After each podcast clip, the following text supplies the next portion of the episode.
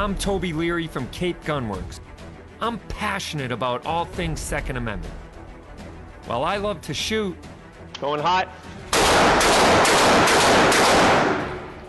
there is so much more to guns than just pulling the trigger. A free and armed society is a responsible and self reliant one. Join us to talk all things guns, freedom, and self defense. It isn't just about being armed,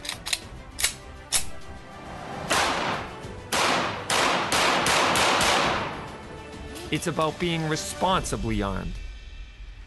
So load and make ready. This is Rapid Fire. Welcome, everybody. Welcome, everybody, to Rapid Fire. I'm your host, Toby Leary, and this show is sponsored by Vortex Optics. We are really happy to be starting season three.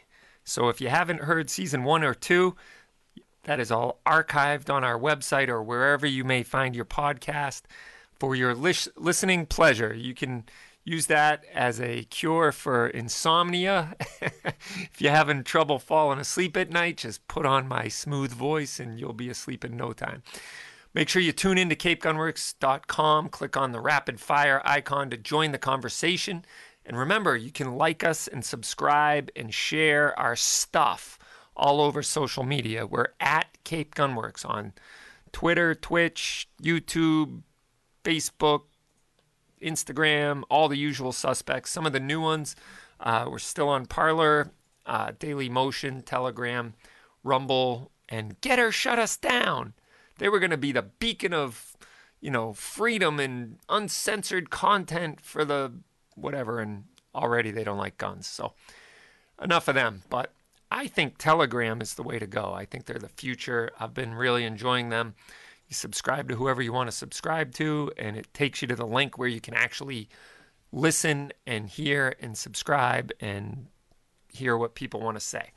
You don't have to live in the dark and you don't have to be censored and watch what you say like oh you can't say certain things on this platform because they'll put us in jail or put us in you know take down our co- content et cetera et cetera so uh, we're glad to be there and, and grow our social media presence on those newer platforms but we are still on big tech while they will have us every day we get warnings about guns we're selling you know two years ago and we post an instagram picture of and now they're saying, oh, you can't sell guns on Instagram, even though you're a licensed, federally licensed gun dealer and that's your business. And we're not using the platform to actively sell. Like you can't click a link and buy it and have it shipped to your door. It's just saying, hey, we have it here. And that's the way it goes. Um, but they're now saying we are in danger of having our channel removed because they're going through and finding every gun we've ever posted, which, which, is almost every day, you know, and they're going back two, three years, which is just crazy. And we're not the only ones. I see the content a lot on other people's Instagram and Facebook channels. So there you have it. But you can follow along the show when we record live here if you go to capegunworks.com and click on rapid fire, and you'll be notified when we go live. And then we will take your question if you want to be a part of the chat. Um, you'll hear me answering people's uh, questions as they type them into the chat, and we will certainly uh, get to yours should time per- permit. Today's show is going to be ridiculous, though, because we have a lot going on in the world. Uh, we're monitoring the Kyle Rittenhouse tr- uh, trial. Um, the jury is deliberating right now, and we're going to see what happens on that. And it's been, you know, crazy back and forth day because the defense has, you know, asked for a mistrial with prejudice, which would dismiss it. And based on this new evidence that has come out of high resolution drone footage that clearly shows, you know, Kyle Rittenhouse in his, you know, as he's running his route and whatnot, instead of the very pixelated and blurry images that the prosecution chose to use. So if this isn't just suppression of evidence, I don't know what is. It's so clear cut. Like, why would you choose to use the pixelated, blurry images and try to, you know, present some narrative of the of of that as you're presenting your evidence. I mean, I think it's obvious why, but on the other hand, why? How could you be so first year law school to have to do something like that? So now the defense has asked for a motion to dismiss uh, with prejudice and declare a mistrial, which I honestly think should have happened last week when you know the judge was basically giving them a three strikes and you're out, and they were on strike two uh, after bringing up his uh, his own um, you know right to remain silent in a court of law. Like that's another like first year law student type of thing that every lawyer knows not to do, but yet the prosecution did it. And then bringing up other stuff that had been prohibited from being brought up in the courtroom and saying some stupid thing like, Oh, Judge, I didn't know. I thought you left the door open if we could present it in a new angle under new light. And the judge is like, ah, I don't believe you. You're an idiot. And, you know, you better watch yourself. So, right then and there, I think the prosecution was certainly, you know, taking a lot of liberty and, you know, not prosecuting the, the case on fact, but trying to just continue the media narrative, which has resulted in the Second Amendment, the right to self defense as a principle, the most basic human right that goes back to the code of Hammurabi and like the Ten Commandments and the Levitical law under Moses, like, you know, the whole eye for an eye and tooth for a tooth thing, uh, which limits the amount of force you can use based on the crime. So, in other words, you know, if someone steals your, uh, you know, your grapes off the vine, you can't go burn their house down. That's really what that is. It's not to basically go gouge people's eyeballs out. It's to say that you can't, you know, string them upside down and draw and quarter them if they inadvertently kill your goat. So that's the limits on that. But anyway, um, so that's where basic human self defense law comes from. It's endowed by our Creator, and our forefathers recognized that as an inalienable right you can't you know you can't you can't take these away. It's the most basic human right the right to self-defense. And so what has happened in this trial is it has come down to do you have a right to defend yourself when people are swinging skateboards at your head and jump kicking at your head and knocking you to the ground and grabbing for the muzzle of your gun? And uh, throwing things at you that you have no idea what it is and chasing you down while gunfire is going off. So, do you have a right to defend yourself? Oh, and if you brought a gun to an area that might have violence, then you've forfeited your right to self defense. These are some of the arguments that the prosecution is making, and as well as the uh, as well as the media uh, who is trying this case every night. And it's crazy uh, that you know that argument is so illogical. Like if you're in a place where violence could be happening, don't bring a gun because you've forfeited your right to self-defense if you have a gun. Huh? Like that is so illogical. I, I can't even begin to wrap my head around that. So you don't forfeit your right if you choose to arm and protect yourself in an area where there might be trouble. You're actually have good common sense. That's the way I see it. Um, now, the whole should he have been there in the first place argument, yeah, we can talk about that if you want. But that isn't what's on trial right now. What's on trial is did he commit murder? All right, if you're hearing this and you don't have your gun license, we have regularly scheduled LTC classes, including ladies only, and couples classes, not to mention live and non live fire LTC classes. Sign up at capegunworks.com and we will be right back. You're listening to Rapid Fire, much more to talk about, so don't go away. We'll be right back.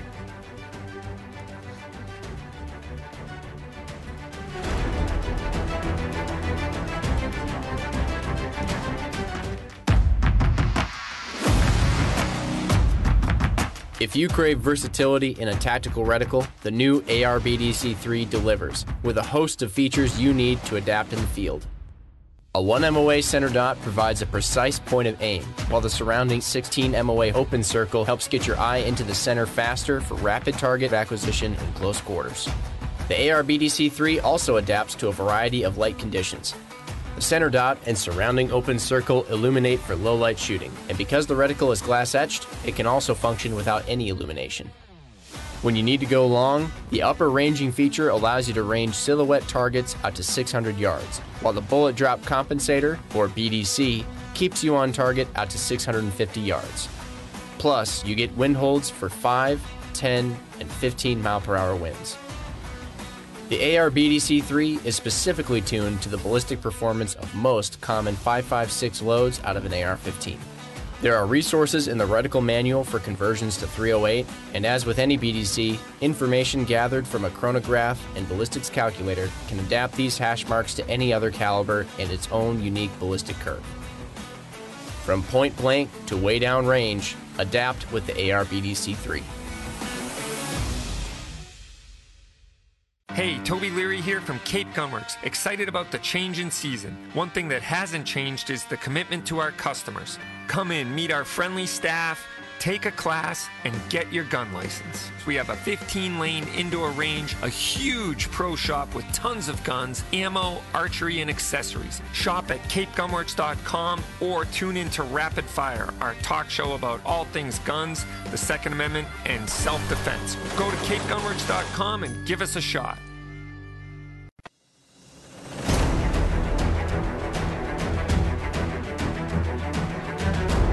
Right, welcome back to Rapid Fire. I'm your host, Toby Leary, co owner of Cape Gunworks, and we are happy you're here. Rapid Fire is your only show around that is dedicated to all things Second Amendment, firearms, self defense, and freedom. And we love to talk about it. So let your voice be heard. Go to capegunworks.com and click on Rapid Fire and get signed up. And then you can be a part of the chat as we go. So we will be getting to your questions. They're coming in fast and furious, mostly about the Kyle Rittenhouse trial. A lot of people want to talk about the prosecutor who sweeps the whole courtroom, and I assume he was pointing the AR 15 at the jury pool and had his finger on the trigger as he's trying to demonstrate what it looks like to stare down the barrel of an AR 15, I guess. And uh, I'm sure that was a you know, moment in the courtroom. You saw the bailiff kind of walk up from the back, and you see a photographer jump up in the front row and start taking pictures. And man, oh man, what reckless, uh, you know, tell me you're not a gun guy by telling me you're not a gun guy moment. Um, this guy has basically put the AR 15 on trial. And, you know, f- really funny, he didn't even understand that uh, a 17 year old can't buy a uh, or can't possess a pistol. So, you know, did they commit a straw purchase? We'll see because the that's what it looks like. But looks like the uh, friend bought the AR-15 and was keeping possession of it at the house. And when he turned 18, he would then give it to him. I don't know if it's a straw purchase if that guy keeps possession of it. Like, is it a straw purchase when I buy my 12 year old daughter a gun? And I keep possession of it, and she gets to shoot it when we go to the range. Then it goes back in the safe when we get home. No, it's not a straw purchase. So that's kind of the situation where the friend who could legally buy it bought the gun and kept possession of it, except you know obviously for the that night, but they both felt that he could be in possession of it, maybe under the supervision of somebody else who was, uh, you know, of age. I'm not sure what the law is in Wisconsin on that. But the bottom line is, uh, you look at this trial and you see that the narrative that is emerging is is Second Amendment uh, lingo. Uh, you know, obviously he's castigating and uh, saying the AR-15 is, you know, this superpower gun that the military uses and they're used in first-person video games and blah blah blah, and also the self defense, the right to self defense, the most basic of all rights, is on trial here for the world to see. And if you know, you forfeit your right to self defense by merely bringing a gun out to a potentially violent area. Uh, I think that defeats the purpose of the sec- uh, Second Amendment, number one, and the law of self defense, number two. It just doesn't make sense. It doesn't hold water. That's exactly why we have that those laws. But um, anyway, the uh, whole trial has been very interesting, and I'm curious if sometimes the prosecution isn't trying to get a mistrial out of this without prejudice so that they can have another bite at the apple. And who knows? Uh, there's also been some leaks apparently of a couple of jurors that are holding up the outcome uh, of the you know the results of the jury because they are afraid of what's going to happen on the streets of Kenosha. And if that's the case, you might as well just throw out the jury selection process and just invite, you know, CNN and MSNBC and all the other news agencies have a Huffington Post person there, have a you know New York Post, a New York Times reporter, and just fill the jury box with them because that's where the trials are going to be held. You know, the the outcome of trials will be the result you know of trials will be held in the media from now on if that if people are sincerely worried about the outcome of the trial causing civil unrest then we're in serious trouble as a nation because you can't ever get a fair trial again if people are going to allow what is being said on the news, not to mention the doxing of jurors and, you know, the people threatening jury members saying, you know, we know where you live and we're going to come to your house and all this. It's it's just crazy. The the it's turned into a circus act. And I'm wondering if these jurors actually have access to um, to the you know news of the day. The judge always reiterates, "Don't look at the news. Don't." But then I hear him say, "Oh yeah, you can bring a laptop," and it's like, really? Like I can have a laptop, but how am I not going to be connected to the internet? And if you open a web browser, the first thing you're going to see is, you know, protesters outside the Kenosha courthouse, and oh, National Guard is being deployed to, you know, 60 miles outside of Kenosha or whatever. It's just a, you know, social media alone. You can't open Instagram, Facebook, you know, and you're supposed to just not look at that, I guess. So who knows? But if that's the case, um, it's it's a scary time for any of us who might find ourselves defending our actions in a courtroom someday. Uh, hopefully, we never find ourselves in this situation. But if you do, you certainly want to make sure you have legal protection. So uh, check out U.S. Law Shield, and uh, I'm I'm a card carrying member, and for this exact reason, because fortunately for Kyle Rittenhouse, a lot of money was raised for his legal defense, but. Uh, that's not the case for everybody. You know, if it's not a big national news story, it's just Joe, homeowner, you know, defending himself against violent home invaders or, you know, guys at the ATM or carjacker or whatever. Um, you know, it could be a much different situation. So, anyway, uh, that's just one of the many things to talk about today the Kyle Rittenhouse stuff going on. Uh, we have the Gunmakers match this weekend, which is going to be awesome and epic. The first ever regional gunmakers match in our area.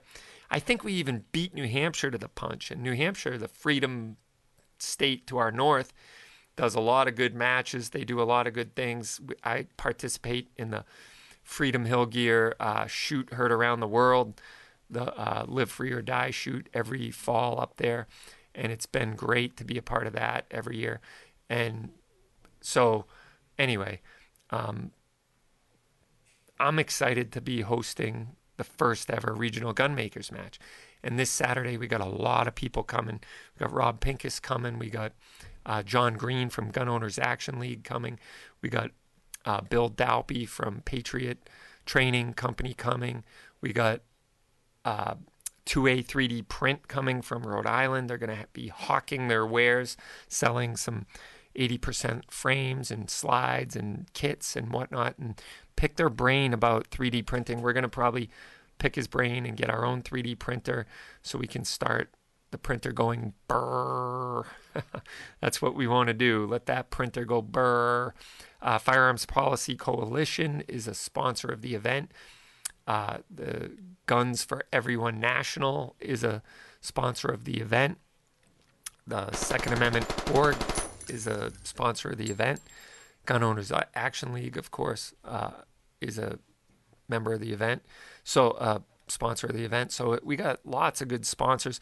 We got Steve with Ear Pro Solutions coming um, for two days to mold people's ears so you can keep your hearing intact. So if you want those pre-molded earplugs, the last time he came, we had so many people saying, "Oh man, we, you know, I missed him again. When is he coming back?" And I'm like, I don't know. Stay tuned, but he will be back this weekend. So if you want to get those earplugs, you know, the nice pre-molded earplugs, come on down. We would love to have it, and um, you you know, would love to have you down. And so Saturday the twentieth even if you are hearing this live on WXTK, um, you missed the educational portion of the show. There may still be room to sign up if you hurry if you hurry to the gunmakers match. So if you have a gun that you, yeah, and you can always come in and participate and spectate and whatever. There's going to be a fun like vendor ish atmosphere. So it's like one of the big events we've hosted before. So you don't have to be shooting, but um, you you can if you want. So uh, come on down. We would love to have you, and we're really excited to host it, and it's going to be awesome. So we just got a big shipment of stuff from JSD Supply. So we got our Patmos slides and our lower parts kits. We got plenty of polymer 80, uh, 80% lowers on hand if you want to join us Saturday and make your own gun. That's the education day. There's going to be plenty of knowledge around the shop to help you with that. Um, so pick the brain of the experts that day. I might even make a gun Saturday for the match on Sunday. We'll see how that goes because I want to do it, but that would be fun. So, yeah. Uh, oh my. Yeah, why not? I've never built a 80% lower myself. I've been I've built complete guns before, but I've never taken one from like a 80% status and finished them off with one of those kits. So that's going to be fun. It's going to be awesome. You're going to want to you don't want to miss it. So get the best legal protection you can, like I was just talking about. U.S. Law Shield. You want to oh text CGWMA to 281 603 0066. Text CGWMA to 281 603 0066. Members can call their lawyers at any time, even for compliance questions. For those of us who live in complicated Massachusetts, so you want to check it out, check out US Law Shield, you'll get a special deal. All right, we'll be right back. This is Rapid Fire. I'm your host, Toby Leary. Don't go away, we have so much more coming up.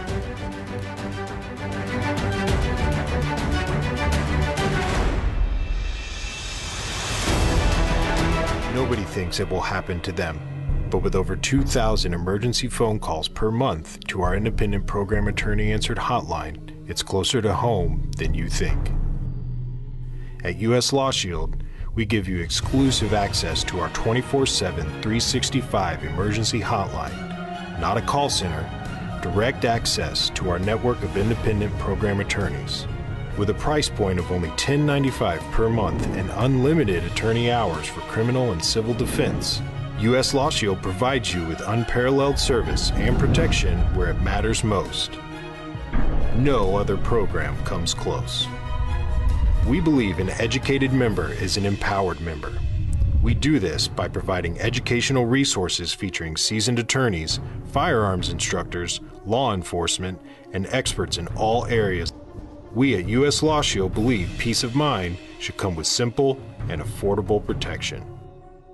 Hey, it's Toby from Cape Gunworks. These days you need to be able to protect your family and yourself. At Cape Gunworks, we have self defense training and frequent firearms certification classes. Cape Gunworks has a modern indoor range and a huge pro shop so you can get properly equipped. Get your gun license and the training you need to keep you and your loved ones safe. Go to capegunworks.com to sign up for classes, shop online, or tune into Rapid Fire. Cape Gunworks, there has never been a better time to give us a shot.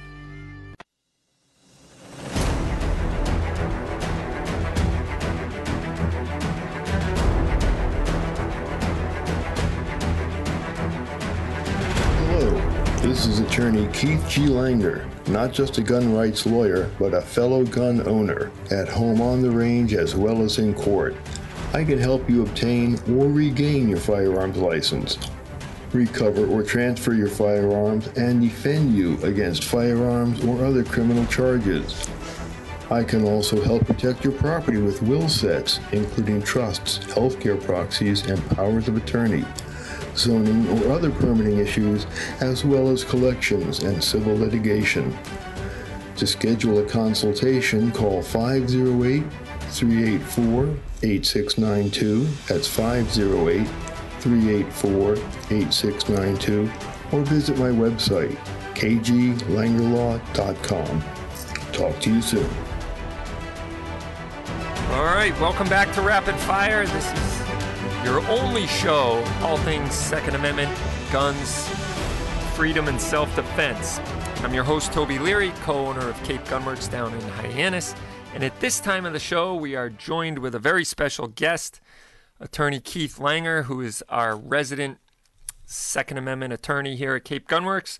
We've certainly tapped his vast knowledge of the confusing Massachusetts law from time to time uh, throughout our seven year history. And Keith, thanks for joining us today. How are you?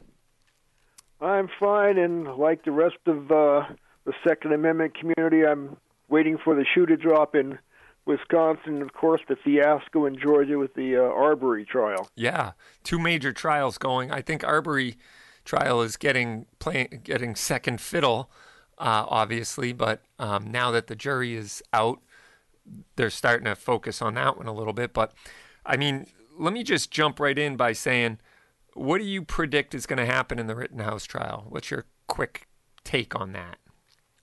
Well, assuming we proceed to an actual verdict that's not dismissed because of the prosecution withholding the drone video evidence or other errors, assuming that it's not contaminated because two of the jurors are not claiming they were threatened, uh, I expect him to be exonerated. Uh, certainly on the murder charges, they might get him on something minor. Uh, compared to the murder charges, it would be a little more than littering. Mm. But this trial is not exactly a paragon of American jurisprudence, and it may well be that the prosecution in this case may be the Marcia Clark of the 21st century. yeah. For those of you who don't get the reference, she prosecuted O.J. Mm. And if the glove if the glove doesn't fit, you must acquit, right? Indeed. I mean, and the utter nonsense, the theatrics, right. babbling about the explosive bullets right. uh, in the AR and how it's a large caliber weapon, which is what the uh, we can't call them a victim. Mm. The target claimed they were, and then of course the prosecutor waving the gun around. He, I think he received his firearms training from Alec Baldwin. Yeah, really. So you out of those three options, which is a mistrial with prejudice, the jury finding him innocent or not guilty, yep. I should say. Or what was the third one? Uh, oh, the, there were yeah, two we a mistrial because of juror contamination. Right. So what what do you think? What's your feeling? Your gut, your your prediction? If we were taking bets, I think he's going to be found not guilty on the murder charges by the jury. Yep. Yeah. It certainly seems that way, and especially some information was leaking out last night that, uh, you know, he, two of the jurors were holding it up because they're afraid of the the outcome of the you know that trial, like civil unrest or whatever. That's what was insinuated by it. So, if they're well, that's also why you have alternate jurors, so people mm. like that can be broomed, and the process can continue without their impediment. Yeah, good point. Um, it's that's what I predict is going to happen as well. Um, but w- one question is, it can the judge? Let's just say, you know, these two jurors or something, whatever the deliberation happens in the deliberation room, and they come back and find him guilty on a charge or two. Can the judge then rule a mistrial after the jury has returned with results? Well, it's a little late at that point because if you're going to declare a mistrial, then there's no point in proceeding to a verdict. Right, I agree. I but don't know what as of Wisconsin this morning, rules of, of, criminal procedure are, But as a logical exercise, there is no point in sending it to the jury if you believe that the trial is so fundamentally flawed that a mistrial is required. I would agree 100% with you, but the problem is the judge, as of 9 or 10 a.m. this morning, still hadn't read the defendant's motion to dismiss. So I'm like, what the heck? They've been deliberating for a day and a half or at least a full day. How in the world can he rule on a mistrial if the juries could come out at any minute with a result? You know, it, it doesn't make sense, but. I don't know what Wisconsin rules are, but logically, it makes no sense. Right. If you've got a motion to dismiss in front of you, you should be addressing the motion to dismiss because if you grant it, it's game over. Right, right. I think he's just afraid to go down that road personally, but um, I think what would be worse is if he did let the jury uh, come with a verdict and they found him guilty and then he, he voted some way, you know, said, oh, well, I'm taking this drone footage under advisement now, and this is a mistrial because the prosecution, I mean, they suppressed the evidence. I think that would really create a, a war zone in Kenosha. That you know, like the if, only logical reason to do it that way is to hope the jury acquits, and you don't have to deal with the motion to dismiss. But I Right. think that's doing it backwards. Right. Yeah. Interesting. But um all right. So on another note, we had a question last week after uh, we had you on the show, and a gentleman said he's a resident of Florida, he's a resident of Massachusetts, he's duly licensed in both states. What's the deal? Can he buy a gun down in Florida that's not on the approved weapons roster or New Hampshire or wherever the heck their second residency is? And then if he buys it there, as long as he doesn't have the high capacity magazines, can he then ship it up to himself when he moves here uh, for the summer, if you will? You know, if he's here in the summer and down there in the winter, can he bring it back or ship it to himself uh, and carry it while he's here?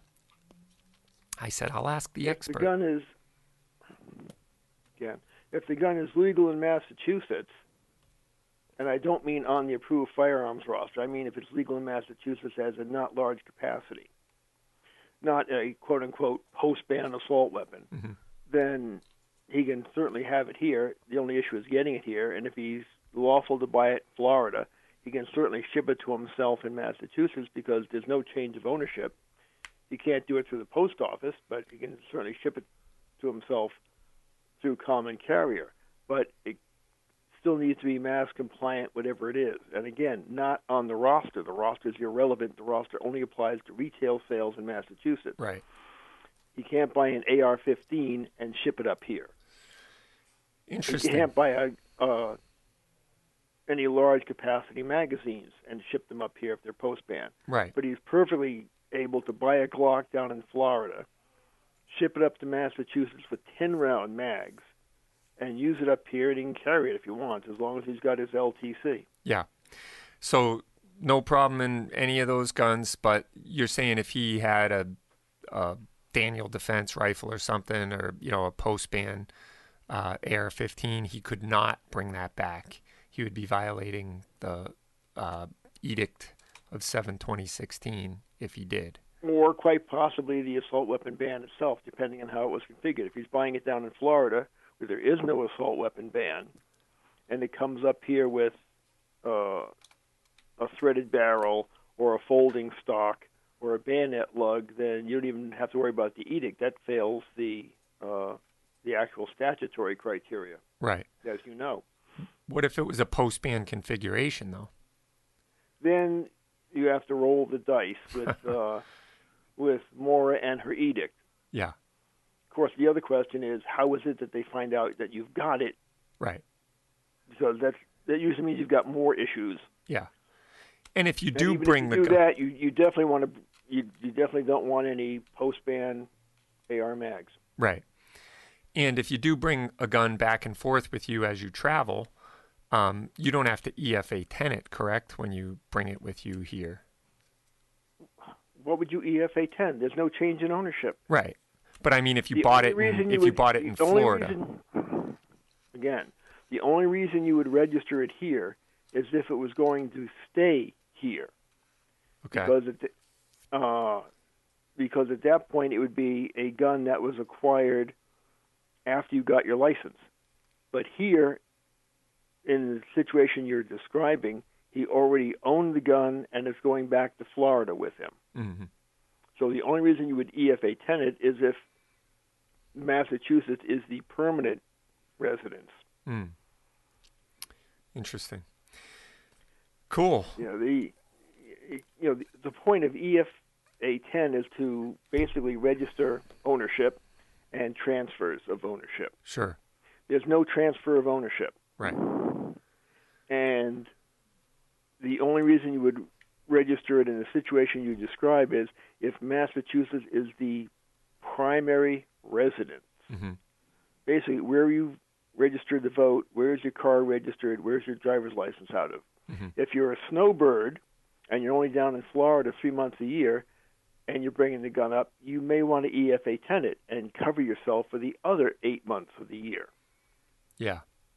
But if the situation's reversed, if you're a retiree and you're only coming up in the summertime to say hello to the grandchildren, you're not a permanent Massachusetts resident. There's no intent to permanently remain.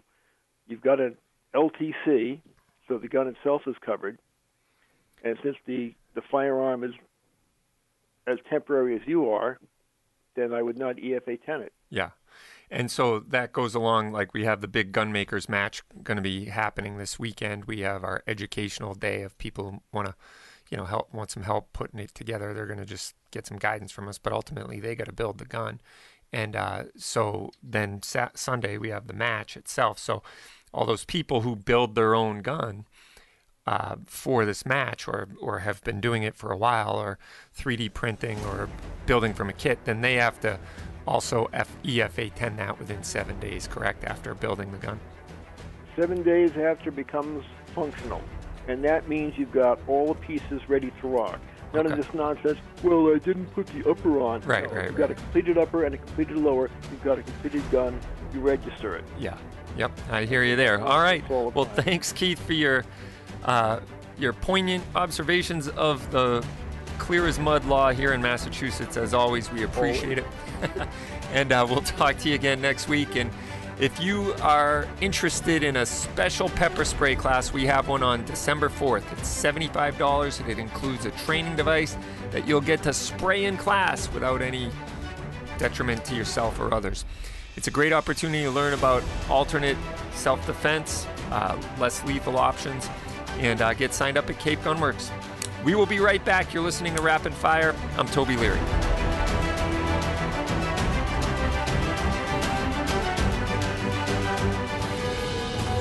Made in America since 1949.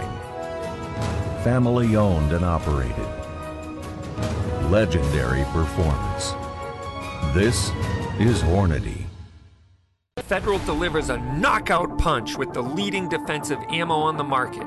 Federal Punch hollow points are accurate and reliable in all defensive situations. When you need reliability designed to provide a balanced mix of effective penetration and expansion, you need Punch defensive ammunition from Federal, the leader in nickel plated brass ammo with a sealed primer to deliver reliable feeding and ignition. Get Federal Punch defensive hollow point ammunition here at Cape Gunworks. Snap Safe, featuring a pry resistant 3 16 inch solid steel door, 2300 degree Fahrenheit 1 hour fire shield protection, and a lifetime warranty.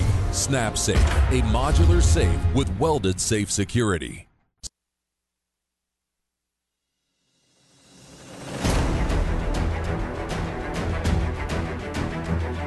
Welcome back, everybody, to Rapid Fire. I'm your host, Toby Leary. Please join us every week for the only dedicated 2A radio show around or podcast. And we talk all things guns, freedom, Second Amendment, and self defense. And we'd love to have you. So go to CapeGunworks.com, click on Rapid Fire, sign up, and be alerted when we go live. Then you can be a part of the show. You can call in or you can type into the chat box. And we will get to your questions in this segment. I apologize uh, for my long windedness. So, um, we'd love to get to some of your questions. So, um, getting back to some of the talk on the uh, Kyle Rittenhouse trial. PS says the jury is taking so long that they're going to hold him guilty on something. And you never know. It could be the scenario that we just talked about that a couple of them are nervous about the civil unrest that could happen as a result. And Davey says, let them riot. Time for the police and the FBI to arrest those domestic terrorists. Well, the problem is, I see it, is they don't go out and arrest them as domestic terrorists. They let them burn the cities down. They let them loot and smash and, you know, create all kinds of violence and whatnot. And then here we are. This is the exact reason we're in this trial in the first place, is because the communities don't do what they're supposed to do. They're told to stand down or set up a roadblock somewhere and set a curfew, and then they watch the fires burn. And then in, when you're under trial for self defense or murder, actually, but it's pretty obvious to everyone that it was self defense. Uh, the prosecutor's going to say, Don't you normally call 911 for something like that? you know, the question that is so obviously like, uh, yeah, but the only problem is they won't respond. Remember that part? That's the whole point of us being here, and the dumpsters are on fire and things are burning, and people saying, I'm going to kill you, and stuff like that. But anyway, I digress. Um, back to your questions. Davey says, You guys should do a weekly email of pics of new inventory. One of the only reasons I'm still on in- Instagram. We do try to do that. Um, we, we have to be a little bit more general now, unfortunately. It's just the way it is. I mean, it's it's not, you know, Instagram is the one that's threatening to take us off or, you know, totally wipe out our account. In fact, we might even want to set up a backup account as a result and just start mirroring posts, new posts to that backup account because frankly, if we do get whacked, we'll have have to start from ground zero.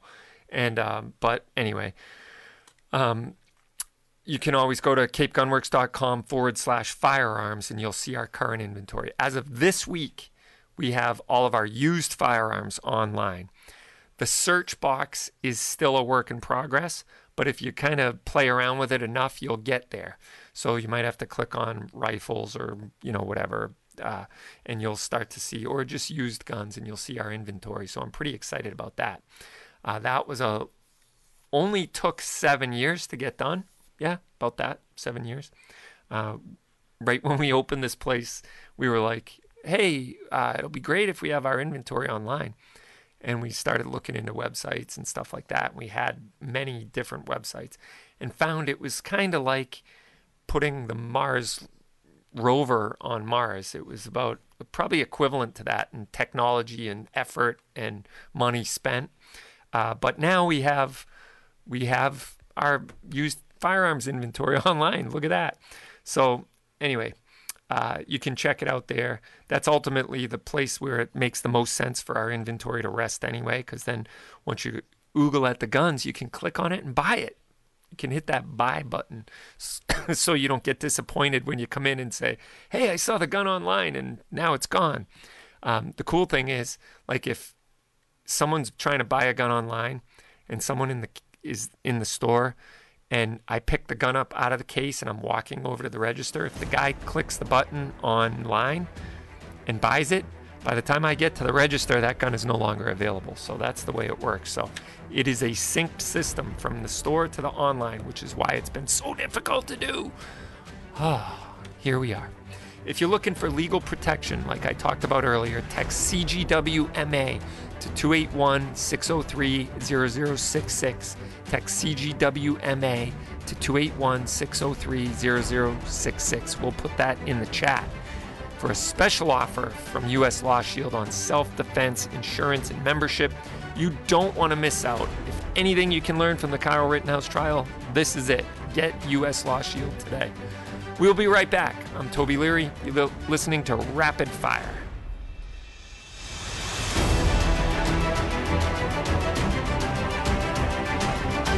This is the Vaultek VT10i. It's your travel buddy so it goes where you go. To your work, on the road, or at the range. It's the smart and rugged safe built to protect, no matter what you trust it with. We've made sure every inch of your safe is built to the highest possible standards. Security is at the forefront of our thoughts, so no unwanted guest. The VT10i provides multiple quick and simple access points, including high resolution biometrics, backlit numeric keys, keyed entry, and even your smartphone for remote access. The two-point anti-impact latches keep your safe strong. And Vaultek lithium-ion battery charges in just 2.5 hours and lasts up to six months. So it won't let you down. There's a reason we're the number one rated biometric safe.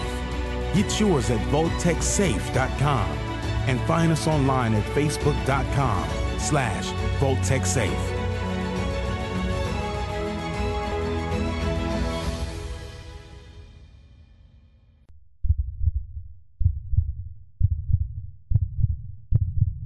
May your tag of a lifetime finally come through. May the snow pile up and the elk come down. May your socks always stay dry. May the herd bull finally break from the herd. And may your aim always stay true. Welcome to the next level. Welcome to the Vortex.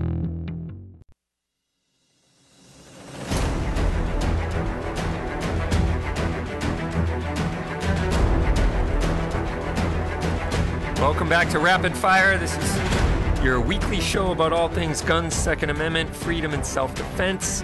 And we would love for you to sign up at capegunworks.com and become a subscriber of the channel, and we'll let you know every time we go live and we start to take your questions. And you can certainly call into the show if you want as well.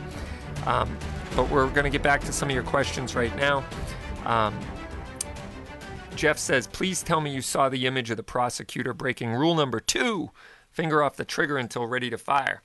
Yeah, and he also broke a couple other rules too by sweeping the whole jury pool with the muzzle of the gun. Remember the whole don't point a gun at anything you don't intend to shoot or destroy, and and also um, beware, you know, know it's your target and beyond, and blah blah blah. Now I don't do a hard fast follow of the the big four rules because it doesn't make sense. There are times when, you know, you have to break those rules in the due course of action, um, whatever it is, you, you know, whether it's, um, you know, because you're taking the gun apart or you're uh, dry fire practice or whatever. And so it's a little disingenuous to say that never point a gun at anything you don't intend on destroying. Well, you know, that's ridiculous. I mean, the gun goes in and out of the safe at night, it goes in and out of the center console of the truck or whatever, and, and the muzzle's pointing at things that I don't intend on destroying. So even when you're carrying a gun in a holster, you know, yeah, the gun is safely in the holster, but it's pointed at things from time to time that I don't intend on destroying. So it's it's disingenuous to say never or always and have absolutes and then go ahead and break them. So we teach uh, what I learned when I went through the ICE instructor development and through some of the uh, training classes that I did, which is, um, you know, three basic rules. Keep your finger off the trigger or somewhere other than the trigger until you're ready to shoot, preferably on the seam between the slide and the frame something that gives you tactile feedback.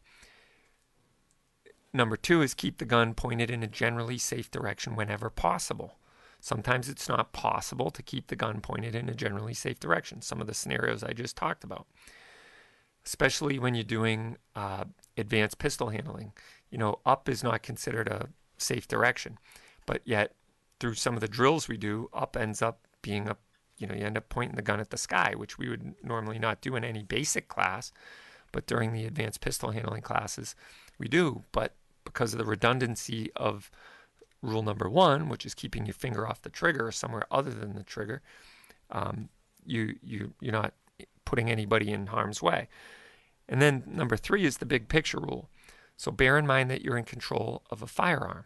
If you use it negligently or maliciously, you can harm or kill yourself or somebody else. And both of those scenarios happened this week. We just had a training accident happen today, as a matter of fact, in Harwich, on a police range. And it sounds like the typical coming from the holster or going to the holster. Um, but, you know, he broke at least two of those rules the keeping your finger off the trigger, probably. I don't know the whole story. And definitely the big picture rule. So if you use it negligently or maliciously, you can harm or kill. So he harmed himself. And uh, last week we had a horrific accident at, not an accident, I don't think. I haven't heard the full story of it.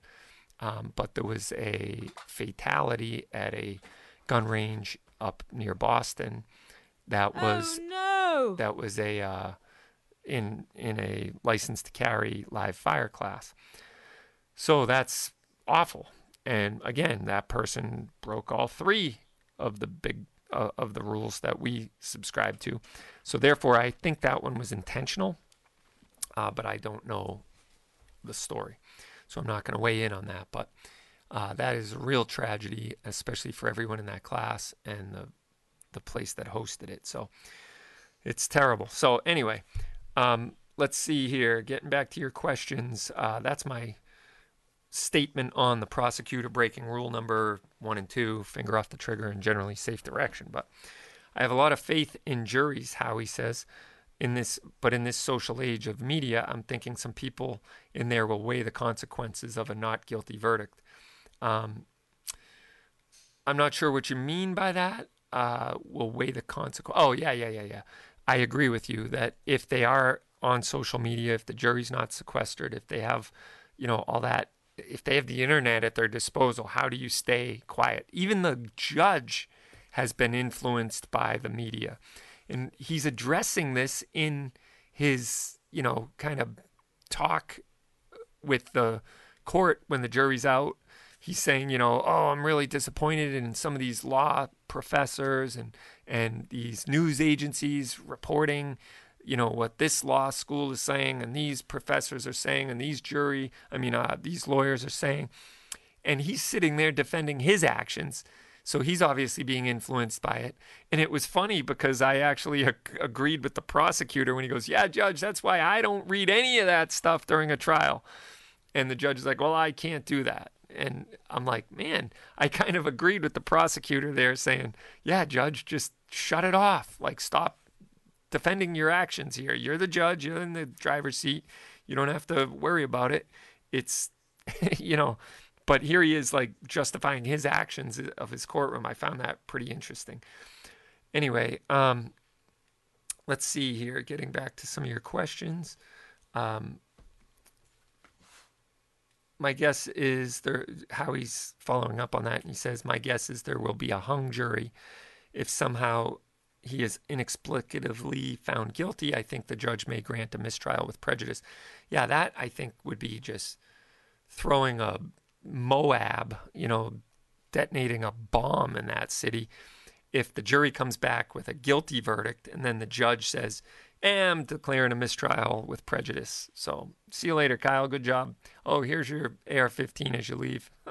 you know, I think that would be crazy, but um, I think you should do it now before the jury reads their verdict or not do it at all and live with the consequences. I don't know.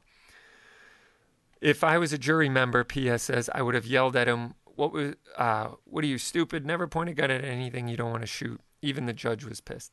Well, um, yeah, I mean, it was interesting. And I, I could see it coming because he's got a video playing and you could hear him whispering off to the side, "Hey, please make sure this is clear. Make sure this gun is clear."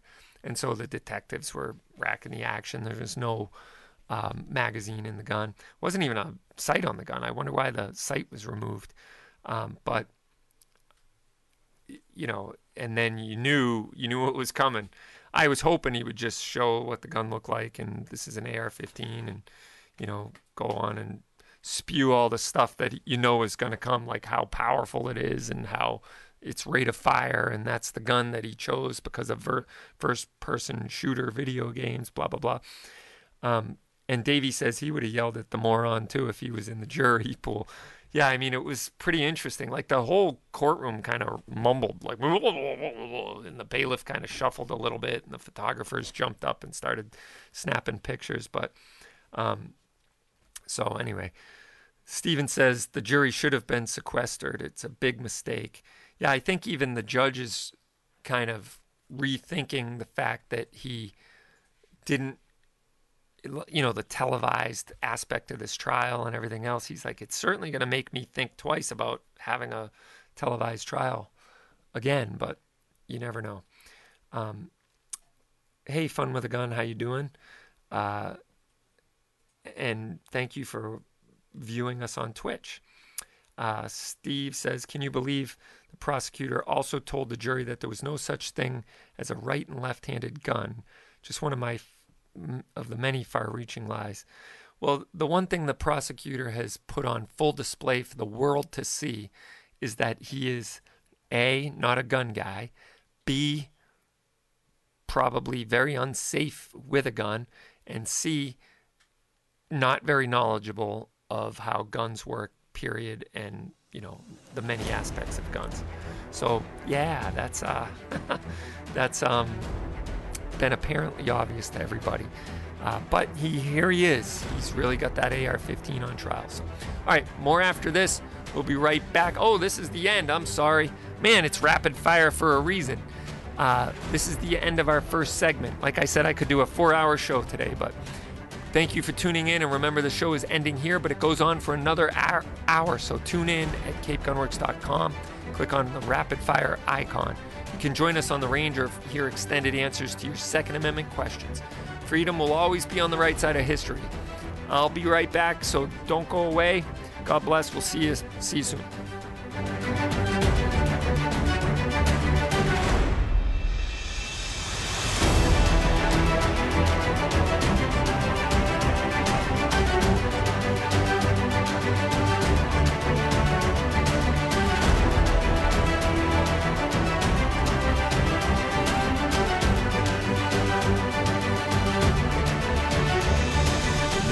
Thinks it will happen to them.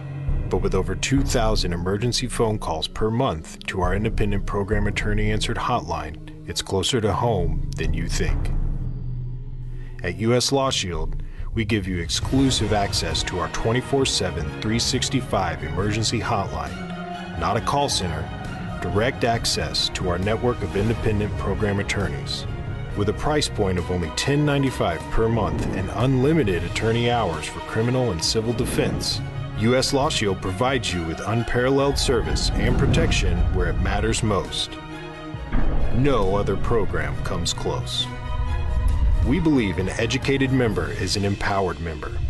We do this by providing educational resources featuring seasoned attorneys, firearms instructors, law enforcement, and experts in all areas we at US Law Shield believe peace of mind should come with simple and affordable protection. Hey, it's Toby from Cape Gunworks. These days you need to be able to protect your family and yourself. At Cape Gunworks, we have self defense training and frequent firearms certification classes. Cape Gunworks has a modern indoor range and a huge pro shop so you can get properly equipped. Get your gun license and the training you need to keep you and your loved ones safe. Go to CapeGunworks.com to sign up for classes, shop online, or tune into Rapid Fire. Cape Gunworks, there has never been a better time to give us a shot. This is hey. the Vaultek VT10i. It's your travel buddy so it goes where you go. To your work, on the road, or at the range. It's the smart and rugged safe built to protect no matter what you trust it with. We've made sure every inch of your safe is built to the highest possible standards.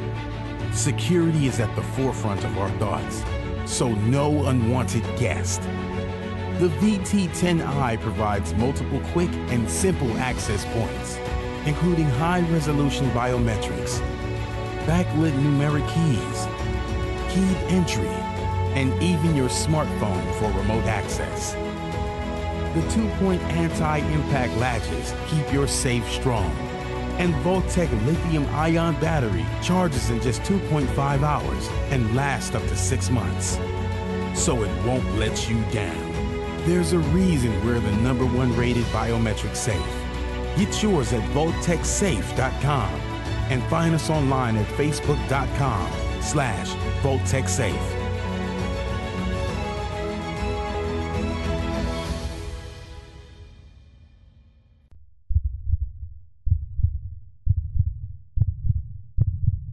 May your tag of a lifetime finally come through.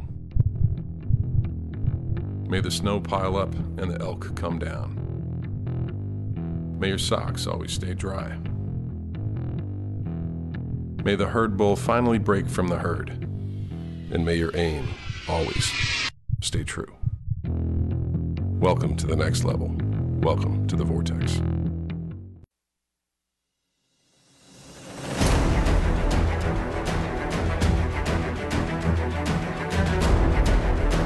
Welcome to Rapid Fire, hour number two, sponsored by Vortex Optics. Tune in at capegunworks.com and click on Rapid Fire to join the conversation. Remember to like us and subscribe on all of our social media platforms.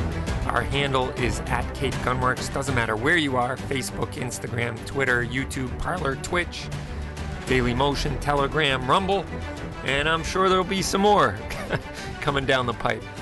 But GETTR shut us down because we sell guns. Oh man, I thought GETTR you were better than that. But anyway, we didn't want to do business with you anyway, I guess. That's the way it works. No, but join us every week and we'll get to all of your questions.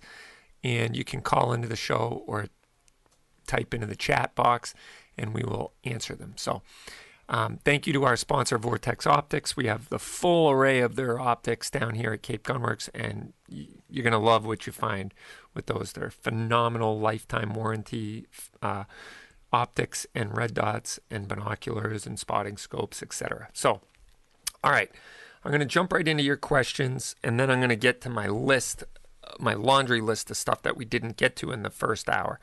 Um, so, I, I think Keith answered that question from LARP about the do you does a home built firearm need to be EFA 10? Yes, you have seven days to do that. And then Grace asks, uh, can I still build an AK in Massachusetts? And that's a very complicated question. And um, I don't believe you can personally because I don't know of anyone who has pre ban receivers for an AK. An AK is different than a AR even where it doesn't have an upper and a lower. It's just got a receiver and it's there's a lot of people that build them, you know, they buy the sheet metal flats and they bend them up and weld them and whatnot. And that would be manufacturing a new gun for possession in Massachusetts, which would definitely be a violation of the assault weapons ban. If you built one as a fixed magazine, I've seen people do that, then you certainly could do that but it's definitely going to be hard to load. It would be a finger breaker, I think, because uh, you're going to have to open the bolt of the gun and top load that magazine um, and hold the action of the gun open while you do that. Uh, it's not like an SKS with that that holds open on the last round, and you can use a stripper clip and whatnot. So it'd be a little harder to do that, but you certainly could, and there's been people who have done it. So that would be the only way I think you could build an AK um, is to do it as a fixed mag. Um, so, and it is very much harder than an AR to build. Uh, that's why I think advantage AR over AK AR debate. And you could certainly break the internet and forums out there by even throwing that hand grenade into the room and shutting the door. But I just did, so th- there you go. Um, let's see. Uh, PS is saying you should never point a gun at someone unless you want to shoot them. Unless you know something I don't, it's for training, then use a blue gun. And I would agree with you there. Um, 100%. I don't, I would, you know, I would, there's no, all right, all of training has a balance of risk versus reward, right? What is the risk? What is the benefit? So once you identify the risk, then you have to see if the benefit far outweighs the risk. So does using real guns and pointing them at people, what is the training benefit of that and does it far outweigh the risk? I say no. I would agree with you. Put a, um, you know, get a SIRT pistol, get a blue gun.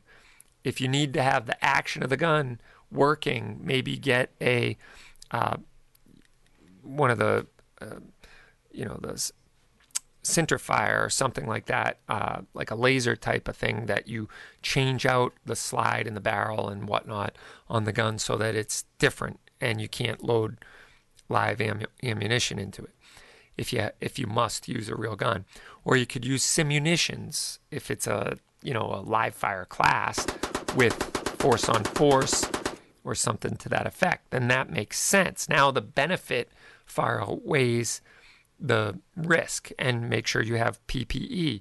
Like to do one of those classes is an extreme amount of work that goes into it, you know, with pat downs and proper PPP, uh, PPE, excuse me, and role players and scenarios. And uh, it's a much different ball game. That's a, you know, scenario based training at that level is, is, yeah, the risk goes up, but the uh, benefit also goes up. And so if you're going to do a class like that, make sure you go to a reputable place that does a really good job at it. Um, but anyway, I agree with you. I don't see what the upside of pointing a real unloaded gun at somebody is and for what benefit. So I wouldn't do it. But anyway, um, yeah, there you go. Uh, and Mac is very excited about the M&P 10 millimeter that just came out, and he's saying he needs to make a trip up here soon. So, unfortunately, they're not on the mass approved weapons roster yet. I'm sure they'll test them, but the Why, ma- you dirty varmint! the M M&P 10 millimeter is going to be a phenomenal gun. Right now, the Smith and Wesson lineup only has one 10 millimeter on the approved weapons roster, and it's the Model 610 revolver. And unfortunately, uh, the state is pretty slow to put out new uh, rosters. So the mass approved weapons roster, it's funny, the last one that came out was July, I'm sorry, June, and they're supposed to come out with four per year. But they don't say that on the heading of the approved firearms roster. They say modifications to this roster are likely to occur periodically, and licensees and law enforcement personnel should always utilize the most recent roster for purposes of determining statutory compliance, which really stinks because the older roster, like go back for three rosters ago, had a bunch of SIG 320s on there. And now there's a SIG 320 slash MA, you know, MS, blah, blah, blah. We used to be able to sell any of the SIG 320s, but now it's the MA, MS version, so the manual safety. But if you don't want a manual safety, you can always buy one of the SIG fire control units for the 320 or the 365 and build your own. And that's perfectly legal and you can do it. So there you have that. So the M&P 10 is going to be awesome. I'm excited about it as well, but we are waiting.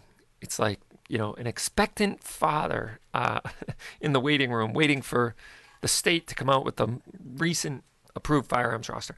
I'm actually waiting more anxiously for the Firearms Policy Coalition lawsuit to just basically scrap this whole stupid approved weapons roster in the first place. So that's where my money's going is to FPC. So throw some money their way and uh, get the get that ball rolling. Let's hope that happens sooner rather than later because our rights are being infringed. They are infringing upon our civil rights here in Massachusetts, and that needs to have its day in court.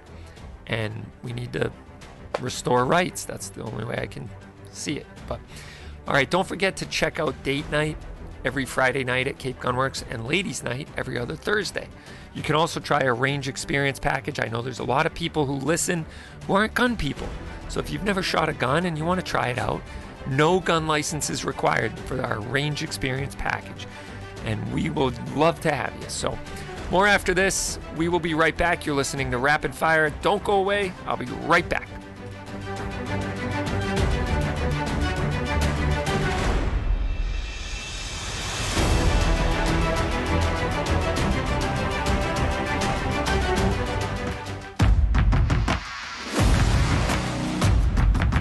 If you crave versatility in a tactical reticle, the new ARBDC 3 delivers with a host of features you need to adapt in the field. A 1 MOA center dot provides a precise point of aim, while the surrounding 16 MOA open circle helps get your eye into the center faster for rapid target acquisition in close quarters. The ARBDC3 also adapts to a variety of light conditions. The center dot and surrounding open circle illuminate for low light shooting, and because the reticle is glass etched, it can also function without any illumination. When you need to go long, the upper ranging feature allows you to range silhouette targets out to 600 yards, while the bullet drop compensator, or BDC, keeps you on target out to 650 yards. Plus, you get wind holds for 5, 10, and 15 mile per hour winds. The AR-BDC-3 is specifically tuned to the ballistic performance of most common 5.56 loads out of an AR-15. There are resources in the reticle manual for conversions to 308, and as with any BDC, information gathered from a chronograph and ballistics calculator can adapt these hash marks to any other caliber and its own unique ballistic curve. From point blank to way down range, adapt with the AR BDC 3.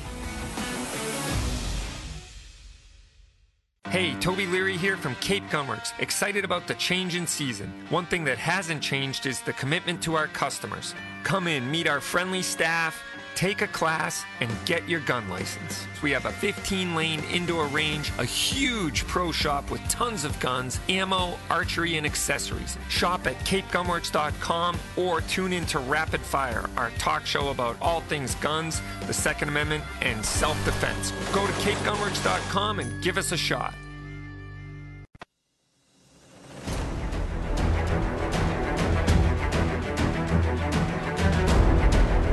Welcome back to Rapid Fire. I'm your host, Toby Leary. We talk all things guns, Second Amendment, freedom, and self defense every week. And as far as I know, we're the only ones doing it uh, in our area. So glad you're here, and we're glad to be here. So I'm going to jump back into your questions. Um, I have a brand new IWI 5 PSS. Uh, that's cool. I don't know exactly what that is, but it sounds pretty exciting. And Scooted says, can you have an AR9 in mass? And yes, you can if it is not Eugene Stoner's design. So we do sell them in their post band configuration here at Cape Gunworks. We have plenty of them, and uh, they're kind of like the, you know, hot item right now. Pistol caliber carbines. they're a lot of fun to shoot. We have a bunch of different models and selection at the gun store. So, yeah, I would ab- absolutely recommend getting one. They're a lot of fun. And uh, I saw one guy who's an FFL with pre-ban AK lowers in mass. They exist. All right, cool. Well, it would be just a pre-ban AK receiver. Um, so if they do exist, then by all means, get get it, get her done. It'd be fun to put one put one together, but it's kind of like uh, you know some primitive blacksmithing. You got to have some rugged tools and some presses and some you know rivets and pins and welders. It's it's we've built a few AKs here at the shop, and you got to be a guy who's really into AKs to go through that exercise. As far as I'm concerned, it's a labor of love, and when you get it all together, it's it's you know it's an interesting sight, but to behold. But uh, and sorry, it's the A- IWI Ace SBR and 556. Can you sell it for me?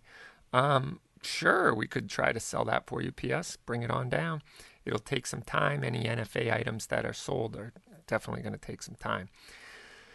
If you have an AR9, it has to be massified with a fixed muzzle brake and a fixed stock and a 10 round mag unless it's pre ban. That's a good answer. Um, Matt says, if the roster gets the boot, I'll be having you order me a VP9 SK real quick.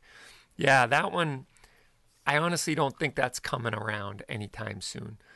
Um, unfortunately, it's just the way it is. I think HK is not going to spend the money to have any more guns tested for sale in mass anytime soon, but let's let's hope they do. And if if not, um, like you said, if the whole thing gets the boot, we'll order them up.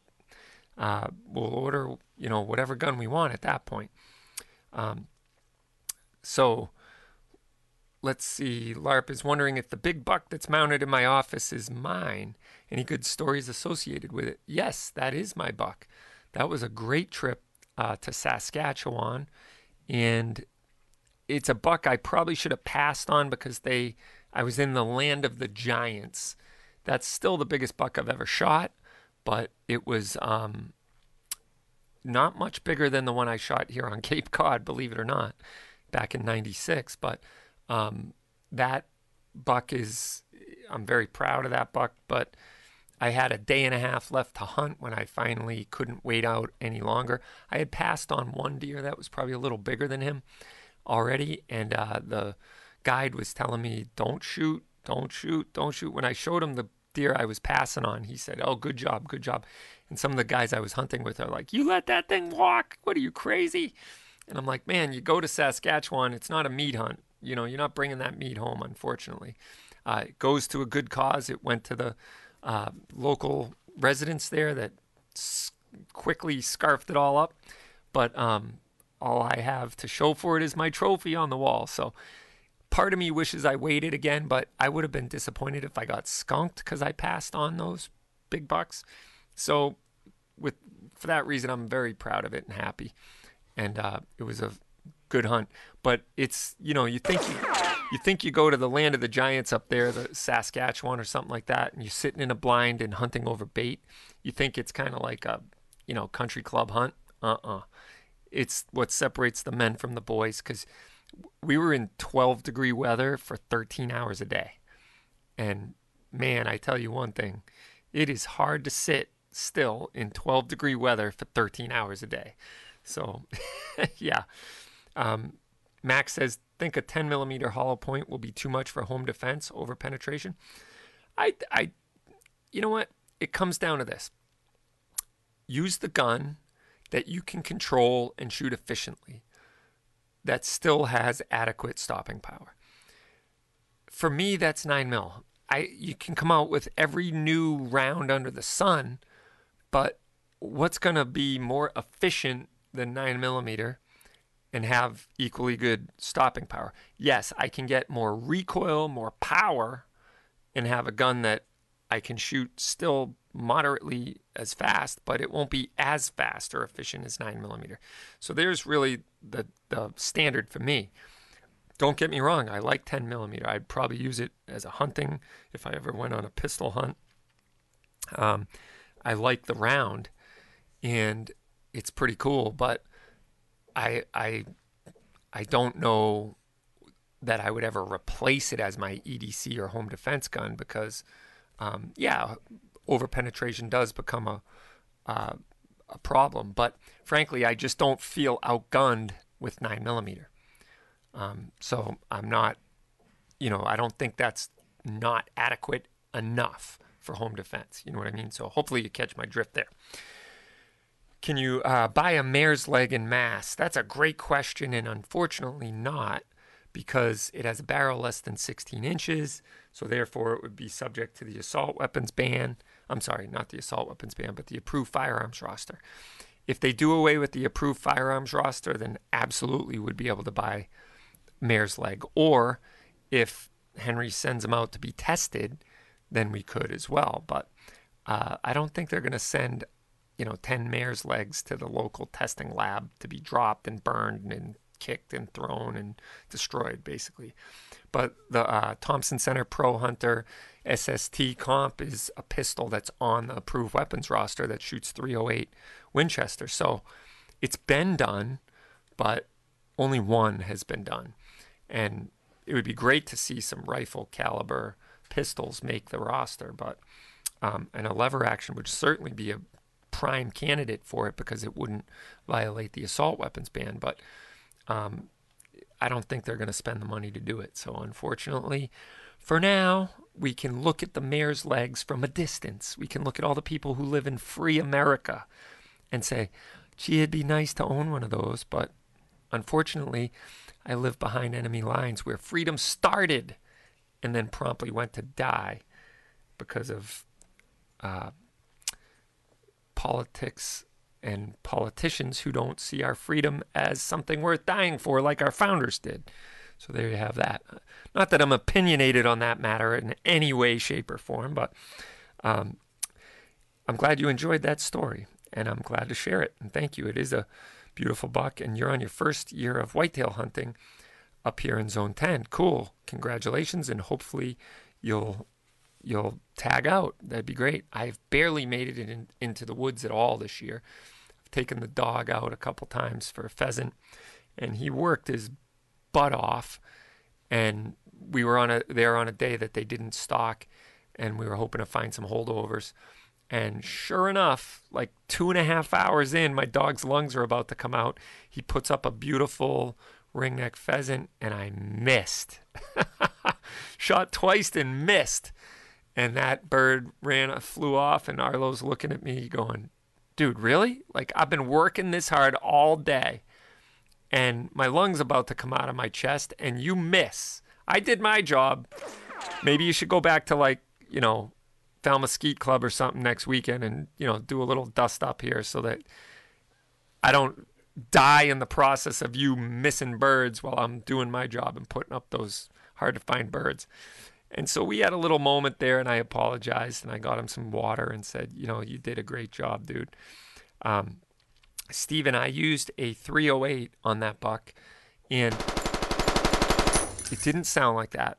But in fact, if you're watching the live stream, I'll move out of this, I'll move aside. Uh, that's not going to work. Yeah, there it is. It's the one down here. That's a 308 that I built for that hunt. It's a 308 AR10 um, that I spent a lot of money and a lot of time on building it just how I wanted, only to read the regulations in Canada that you can't take an AR style gun to Canada. This is even before the, you know, the latest go around with uh, J- Justin Trudeau, who banned basically he banned Black Rifle coffee. If you read the regulations, it's pretty funny. Yeah, that's about what it sounds like. So I built that gun, sighted it in, and it was awesome. And then I found out I can't bring it, so I brought a uh, 308 that I have as well. That's a uh, HS Precision Remington 700 rifle, and I put a nice Magpul chassis on it, and so I shot that buck with that at about 75 yards using um, Hornady ELDX ammo or ELD Hunter, I'm sorry, ammo. And uh, he went about 20 yards and gave up the ghost. So it was a good, clean kill. And I was happy about that. Went down within sight. And but when I showed up with a 308, everybody in the camp was really mad at me they were all like, "How could you?" They said, "You come with a 300 Win mag. That's the that's the gun in Saskatchewan camp." And I said, "Well, I I'm sorry, but I showed up with a 308, and I'll, I'm, I promise I'll do fine." Nope, we want it down in sight. I'm like, okay, you know, I'll make sure it goes down in sight. So, yeah, 308's an adequate round, fellas. Uh, sorry, sorry to tell you but they don't want to be looking for bucks in this prime hunting area. So, anyway. All right, we'll be right back. If you're looking for legal protection, text CGWMA to 281 603 0066. That's CGWMA to 281 603 0066 for a special offer from U.S. Law Shield, self defense insurance and membership. You're going to want to sign up. You get a good deal if you text CGWMA. All right, we'll be right back. You're listening to Rapid Fire. I'm Toby Lear.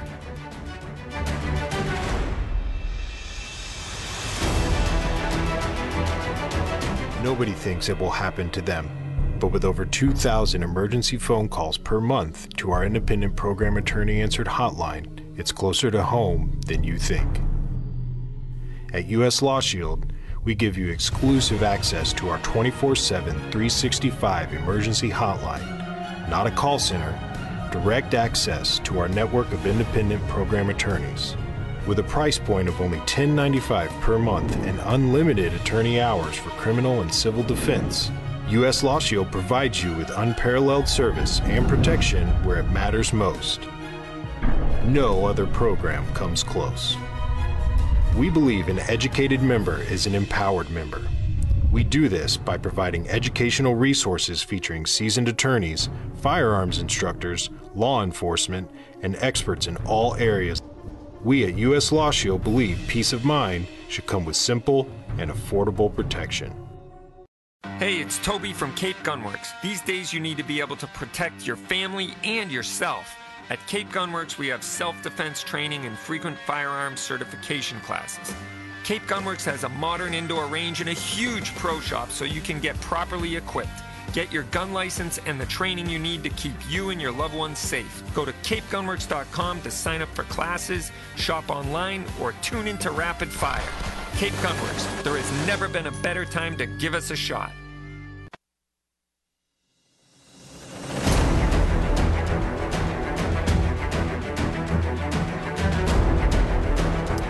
Welcome back to Rapid Fire. I'm your host, Toby Leary. Join us every week for our show where we talk all things guns, Second Amendment, freedom, and self defense. And you can jump online, go to capegunworks.com, click on Rapid Fire, and get signed up. So, before the break, we were talking about AR 10s and my 308 rifle and my trip to Saskatchewan a couple years ago, uh, which has prompted a question um, what is the difference between AR 10 and AR 15? And mostly it's just caliber and magazine size. So an AR 15 is usually 5.56 or 300 blackout. Now there's a million different calibers that fit in that shorter action or shorter magazine well. And AR 10 has historically been a 308, but it's made in a variety of different calibers nowadays, like 6 millimeter ARC and 6 millimeter Creedmoor, 6.5 Creedmoor, 260 Remington, 243 Winchester, basically anything based off that 308 Winchester cartridge. Um, the Armalite AR-10 was the kind of the first mover in that area, and those maybe not the first, but the mainstream mover in that area. And the thing about AR 10s is it's the wild, wild west, whereas the AR 15, there's a mil spec. The AR 10 platforms, it's very proprietary. And timing wise, uh, we just got a whole shipment today of AR 10 lowers and uppers, complete lowers and complete, you know, uh, stripped uppers.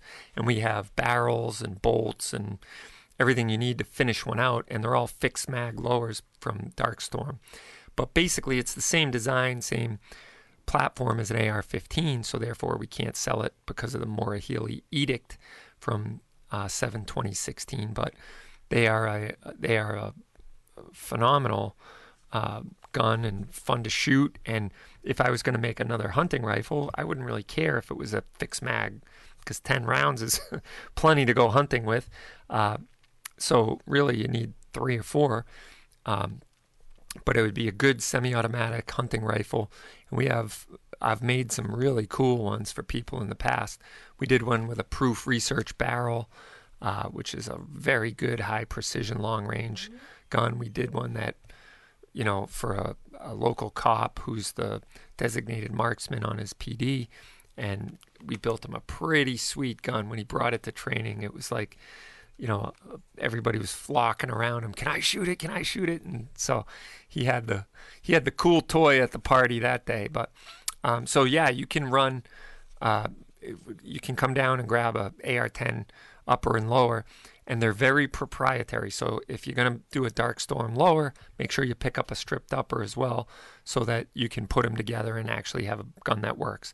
Uh, the uppers and lowers are very brand proprietary. You can't take a DPMS upper and put it on an Armalite lower. You can't take a Dark Storm upper and put it on a, uh, you know, a, a whatever lower, M&P 10 lower. So it's it's just not going to work. So you got to get the same upper and lower. But then once you got that, we got hand guards, bolts, trigger packs, you know, stocks and all that good stuff. So it's pretty cool.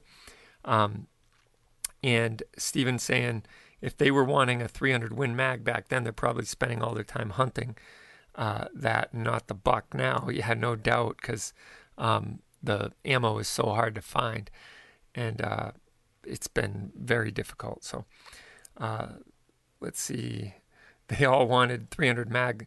They all must have been lumberjacks. My Barrett 50 cal has less kick than 300 Win Mag, no doubt about it. The Bar- the Barrett M82A1 actually doesn't kick that hard. It's more like a long push. Um, I've seen I've shot 12 gauge shotgun slugs like turkey loads or slugs or buckshot that kick more than the Barrett M82. So, um, which we had up until last Saturday. So if you were one of the ones who wanted that M82, you snooze, you lose. That's all I can say. Uh, we had calls last Saturday. I think we had two people call. One guy comes in and says, What happened to my Barrett? I go, Well, it sold this morning, man. You snooze, you lose. So if you've been thinking about getting a gun and you know what you want and we have it in stock, don't sleep on it. It's the only time in, you know, history where I say, don't sleep on it. If you know you want the gun, just get it because it's going to go. It doesn't last. Nothing lasts right now. And uh, a herd of nine nice deer ran right by me and my dog this morning in the backyard. So many, so little time. Wow. Yeah, that's pretty cool. I um I haven't seen a herd of deer run by my tree stand lately. Unfortunately, I've seen a lot of squirrels, herds of squirrels, blah blah blah. But anyway, all right. So lots going on in the world, um, especially gun gun world. Uh, the on November 16th, which you know was yesterday, if as we broadcast this live, um, there was a joint committee on public safety and homeland security here in Massachusetts that held a public hearing about gun control. So they uh, were talking about new gun control legislation and whatnot. So please call your legislator and tell them to oppose any new gun control regulations. And there are two really good pro gun bills. One really good pro gun bill uh, that I could you should urge your legislators to support. It's House Bill 2512 and House Bill 2536. House Bill 2512 is basically in ensuring the right to keep and bear arms as an individual right here in Massachusetts. And we haven't heard any legislation like that in a long time. So that would be a great law to put on the books. And it's designed to preserve that right so that no further restrictions to the Second Amendment can happen in Massachusetts. House Bill 2512. I think it's got a snowball's chance in you know where of passing in Afghanistan, but call your legislator, let your voice be heard, and let them know you want them to support House Bill 2512 and support House Bill 2536. That's basically ensuring safe transport through the state. So someone stops for gas or they stop for the night to sleep in a hotel, they can have guns in their car unloaded and locked and without risking, you know, any type of uh, prosecution. So those are some good bills to support. Also, kind of breaking news is the NRA lost a federal appeals court decision uh, on the New York gun store closure from the COVID 19 pandemic. So a bunch of gun stores got closed down in New York, just like they did here in Massachusetts. And the NRA decided to sue the state. And that case was just dismissed by this appeals court because it was ruled to be moot. They said, well, it's unlikely that any more gun stores will be closed due to the pandemic, especially since the legislature kind of curtailed the governor's um, power to impose COVID any further COVID nineteen restrictions and limits the power of the governor. So because of that, it's a moot point, and we're not going to rule on it, which is a trend in any a lot of cases, but specific to gun cases. And this is what we saw happen at the Supreme Court uh, not this past session, but the one before, when there were 10 different gun, con- gun bills before the Supreme Court. One of them was the New York State Pistol and Rifle Association versus, I forget what, what it was, but um, when it was the, uh, they basically were challenging the restriction of New York City to say you can't take the gun out of the house. And people were like, hey, I want to go shoot my gun at the gun range. And they're like, no, you can't leave the city with it. It's got to stay in the house unless you have a concealed weapons permit, which you don't because you live in New York City. Um, so you can't take the gun out and transport it. So they challenged that, and then they punted because as soon as the bill got on the docket for the Supreme Court, the state of New York and the uh, city of New York City said, I'm just kidding. We we're we're gonna back off on that. You can take it to the gun range. You can take that gun outside the city. You can take it to wherever you want to go with it. Um, just don't carry it concealed. That requires a permit still, but you don't have to keep it in sto- in your house anymore. And so the the Supreme Court said, well, because they acquiesced, it's a moot point. I hate that. They don't have to do that, but they did it because they don't want to tie up the court system for something that's not going to affect people. The problem is it affected people for so long before it got to the Supreme Court, and then they back off because they don't want a positive or negative ruling. They just want to live with the status quo. And the problem with that is you restricted people's rights for so long until something was going to be done about it, and then you said, just kidding. I don't think that's right. I think the court should hear it through just like this when they're challenging the governor's you know closure of gun stores. Let's put some legal precedent in place that says don't ever get that into your cranium again. That is never going to be a good idea. Don't ever do it again or else we're going to prosecute you.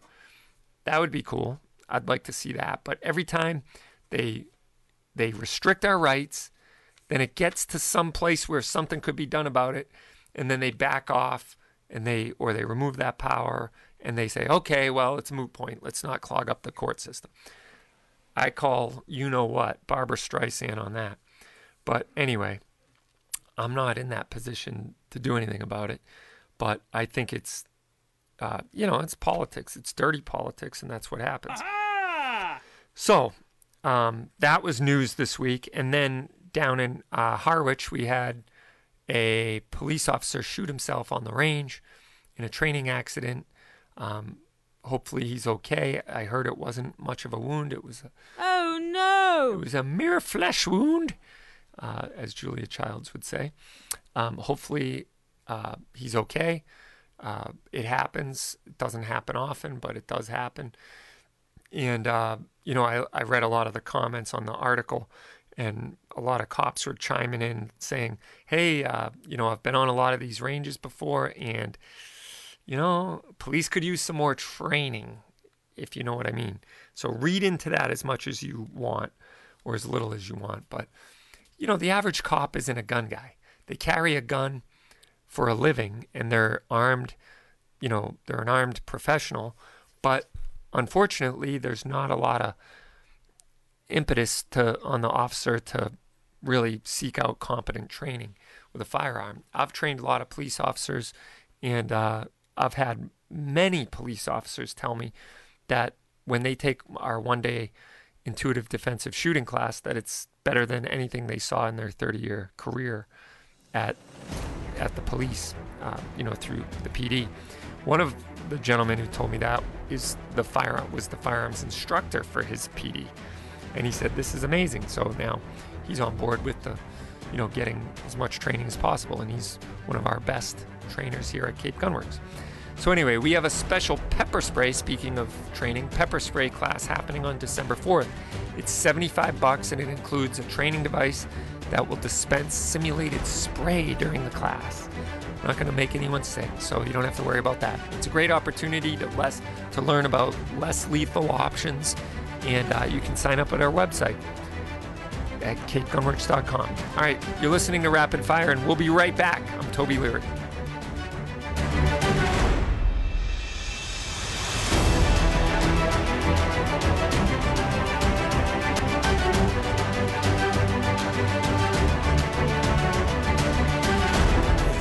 Vaultek VT10i. It's your travel buddy so it goes where you go. To your work, on the road, or at the range. It's the smart and rugged safe built to protect, no matter what you trust it with. We've made sure every inch of your safe is built to the highest possible standards. Security is at the forefront of our thoughts, so no unwanted guest.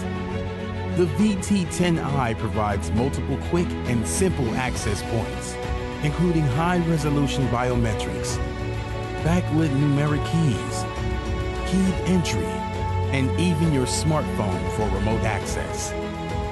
The two point anti impact latches keep your safe strong, And Vaultek lithium ion battery charges in just 2.5 hours and lasts up to six months. So it won't let you down. There's a reason we're the number one rated biometric safe. Get yours at VaultekSafe.com and find us online at Facebook.com slash VoltecSafe.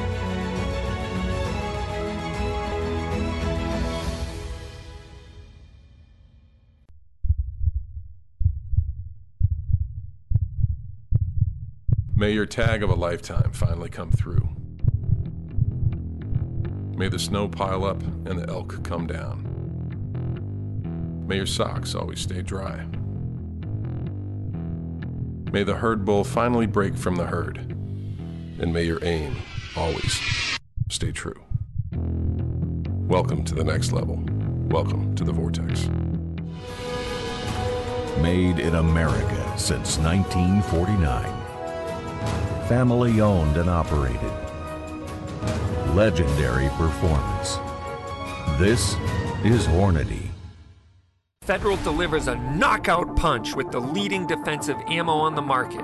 Federal Punch hollow points are accurate and reliable in all defensive situations. When you need reliability designed to provide a balanced mix of effective penetration and expansion, you need Punch defensive ammunition from Federal, the leader in nickel plated brass ammo with a sealed primer to deliver reliable feeding and ignition. Get Federal Punch defensive hollow point ammunition here at Cape Gunworks. Snap Safe, featuring a pry resistant 3 16 inch solid steel door, 2300 degree Fahrenheit 1 hour fire shield protection, and a lifetime warranty. Snap Safe, a modular safe with welded safe security.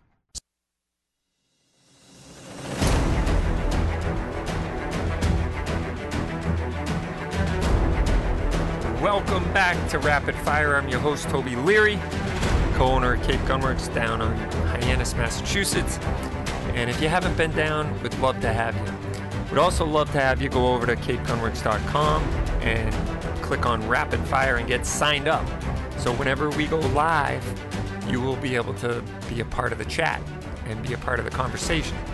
So this whole show derived from our live streams that we were doing when we were closed down from COVID, like we were just talking about before the break, about that lawsuit in uh, New York City, challenging the governor's right to, you know, shut gun stores down. And we did comply. We shut down as a courtesy to say, okay, but we're immediately going to file suit, which we did. And uh, we filed lawsuit um, to challenge that. And ironically, the judge set the trial date on the day we were supposed to be able to reopen. But then Governor Baker extended it another few weeks, so he decided he had to hear the case. So he grilled the Attorney General for a few hours um, and then grilled our attorneys for a couple minutes and, uh, you know, basically said, So you're telling me that it's okay for liquor stores to be open and gun stores to be closed? and then let them dance around that question for a while. So, bottom line is, um, as a result of this, that live stream we were doing, keeping people up to date and the progress and what we have in stock and how we can help people and get get uh, you know product in their hands while we were closed. Um, this just kind of happened as a result. I enjoyed doing it. People enjoyed it interacting with it. So we're glad you're here. Um, so we were talking about before the break as well about the police officer that shot himself in the training incident. And then there was another tragedy in our state last week of somebody who uh, died in an LTC class. And I'm not sure the whole story there, but it was a live fire LTC class and uh, it's a tragedy and my heart goes out to those who were involved those who were in that class and that place that hosted the class that's a terrible tragedy that hopefully um, won't repeat itself and uh, you know it was it's really sad one sounded like it both are very preventable uh, the negligent discharge by the police officer in that training situation and um, the the situation at the gun range that for that live fire LTC. I have heard of a negligent discharge that I would say wasn't necessarily operator error um, on a kind of a catastrophic malfunction, malfunction of a firearm where somebody had installed an aftermarket trigger like one of those Glock store triggers and the roll pin that holds the blade of the safety had worked itself out like four or five hours into a all day training class.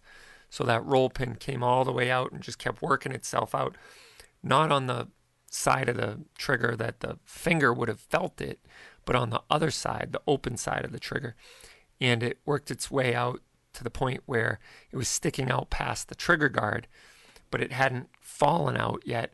And so when he went to reholster into his Kydex holster, that roll pin grabbed the side of the Kydex holster, and then when he pushed down, it act- activated the trigger. The, the safety had already fallen out. It sounds like uh, because that roll pin had worked its way out, and it fired. Uh, fortunately for him, it fired safely straight down into the into the dirt, but and didn't run down his leg uh, like a lot of people who have NDs going to the holster or from the holster. That's when most of the most of those type of accidents occur. So you got to be careful. We don't rush back to the holster. We say look it back. We always stop in the high compress ready, search and assess before looking it back to the holster. So you want to be safe when you get that uh, training done. Um, get the best legal protection you can and text CGWMA to 281 603 0066. Once again, text CGWMA to 281 603 0066. You won't be disappointed, and members can call a lawyer anytime, even for compliance questions, and they will get back to you. I'm a member, you should be one too. So join today, and we will be right back. You're listening to Rapid Fire. I'm Toby Leary.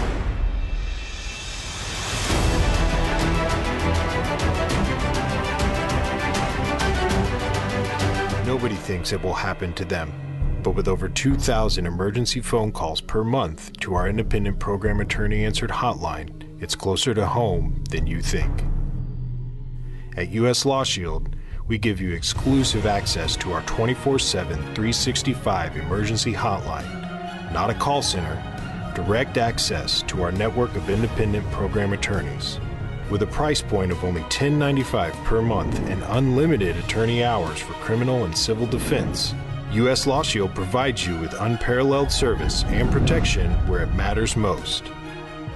No other program comes close. We believe an educated member is an empowered member. We do this by providing educational resources featuring seasoned attorneys, firearms instructors, law enforcement, and experts in all areas.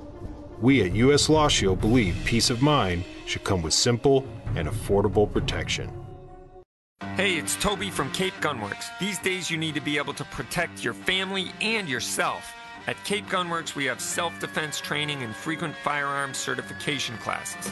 Cape Gunworks has a modern indoor range and a huge pro shop so you can get properly equipped. Get your gun license and the training you need to keep you and your loved ones safe. Go to capegunworks.com to sign up for classes, shop online, or tune into Rapid Fire. Cape Gunworks, there has never been a better time to give us a shot.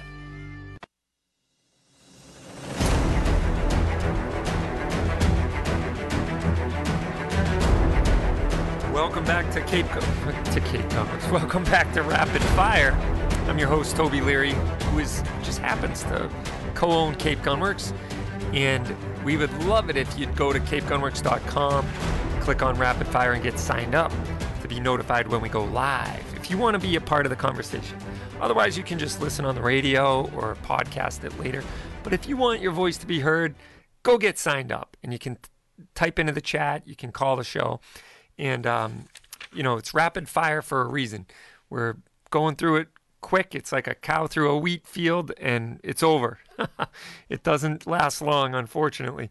Uh, but today's one of those days. I wish we had a four hour show because there's so much to talk about. Um, one of which is Ohio and Pennsylvania are both well on their way to being constitutional carry states.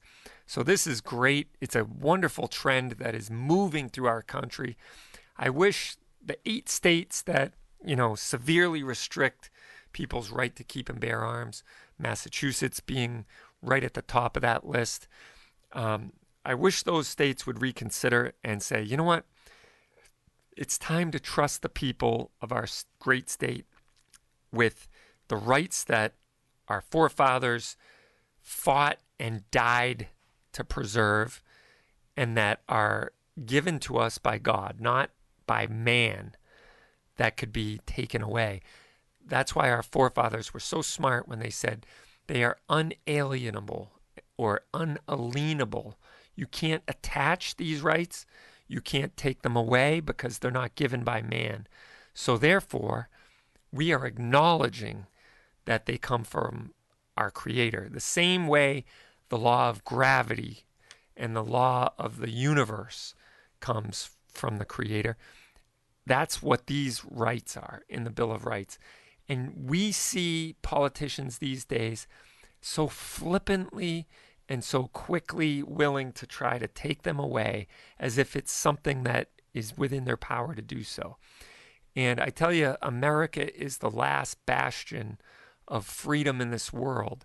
You look at other countries that have claimed to be democracies. Australia, you look at Canada, you look at um, even Israel, which is a one of the only democratic uh, countries in the in the Middle East, and the things that are going on, even in Europe, uh, it's tragic. Like this whole COVID thing has made everybody lose their minds. Like, oh, we can now beat people in the street with clubs because they're out without a mask or their vaccine passport. It's like, give me a break. I just saw this thing on Austria uh, they're literally stopping people now. Show me your papers, your papers, please. And it's like, wow, how soon we forget. And history repeats itself. You want to know the future, look in the past. Um, but anyway, getting back to what I was talking about, Ohio and Pennsylvania, they've passed uh, the committees to, you know, vote on this, and hopefully the governors will sign it into law once it hits the desk. I don't think there's any pushback on that, but let's see. Um, let's see what happens. Uh, that would be great, great, uh, great to see those two states go constitutional carry. Matt says two of your RSOs carry VP9s and were telling me that whatever holster they used was the most comfortable one out there. Any chance you might have an idea of the brand? Uh, no, I'm sorry, but I can find out for you. Um, I know that we carry Lag Tactical 508, Alex and Ryan Design, and what else? Crossbreed.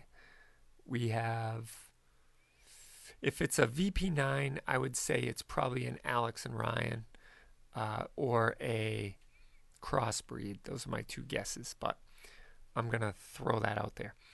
Um, anyway, uh, let's see.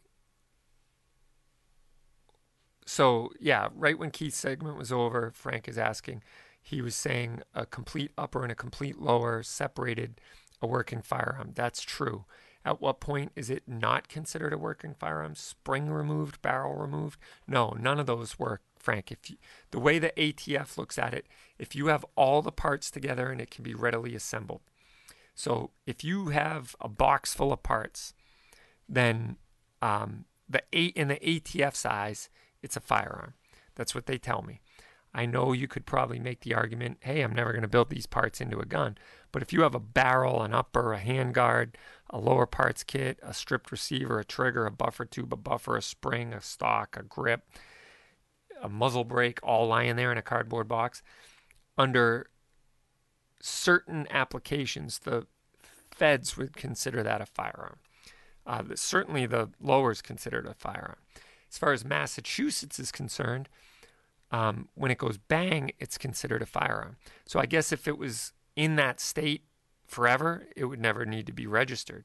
But as soon as you put it together, you can't play the game where like, oh, I took the upper and lower apart, or I took the barrel out, oh, I took the muzzle brake off, oh, I took the bolt out, oh, I took the firing spring out, or the you know buffer assembly. That's not going to work. So if the gun went bang, then you just try to semi take it apart so that you don't have to register it. That's not going to work. That's not the end around on that. So um, that's what he was getting at. Um, there's a great article on ammoland.com by the way, about uh, a study that stretches coincidence to correlation to vilify gun ownership. And I bet you can guess what state they look at. So, um, on the surface, this study suggests that this group cares about possible issues uh, resulting from the mixing of firearms and children. However, a closer look expo- exposes their bias against firearms ownership. And it really does look at uh, Massachusetts. So it's a really bias driven research piece, but read that article on uh, AmmoLand. It's a pretty good. Uh, good read there, so you can check that out. And guys, don't forget about the Gunmakers match. If you're listening to this on the radio on WXTK, you're too late for the education day, but come on Sunday and be a part of the Gunmakers match, even if you just want to watch and swap stories and the camaraderie and learn a little bit about making your own guns. You can still do it here in Massachusetts, believe it or not. So we're more freedom level index is higher than Nevada. Woo, wow, never saw that coming when it comes to making your own gun.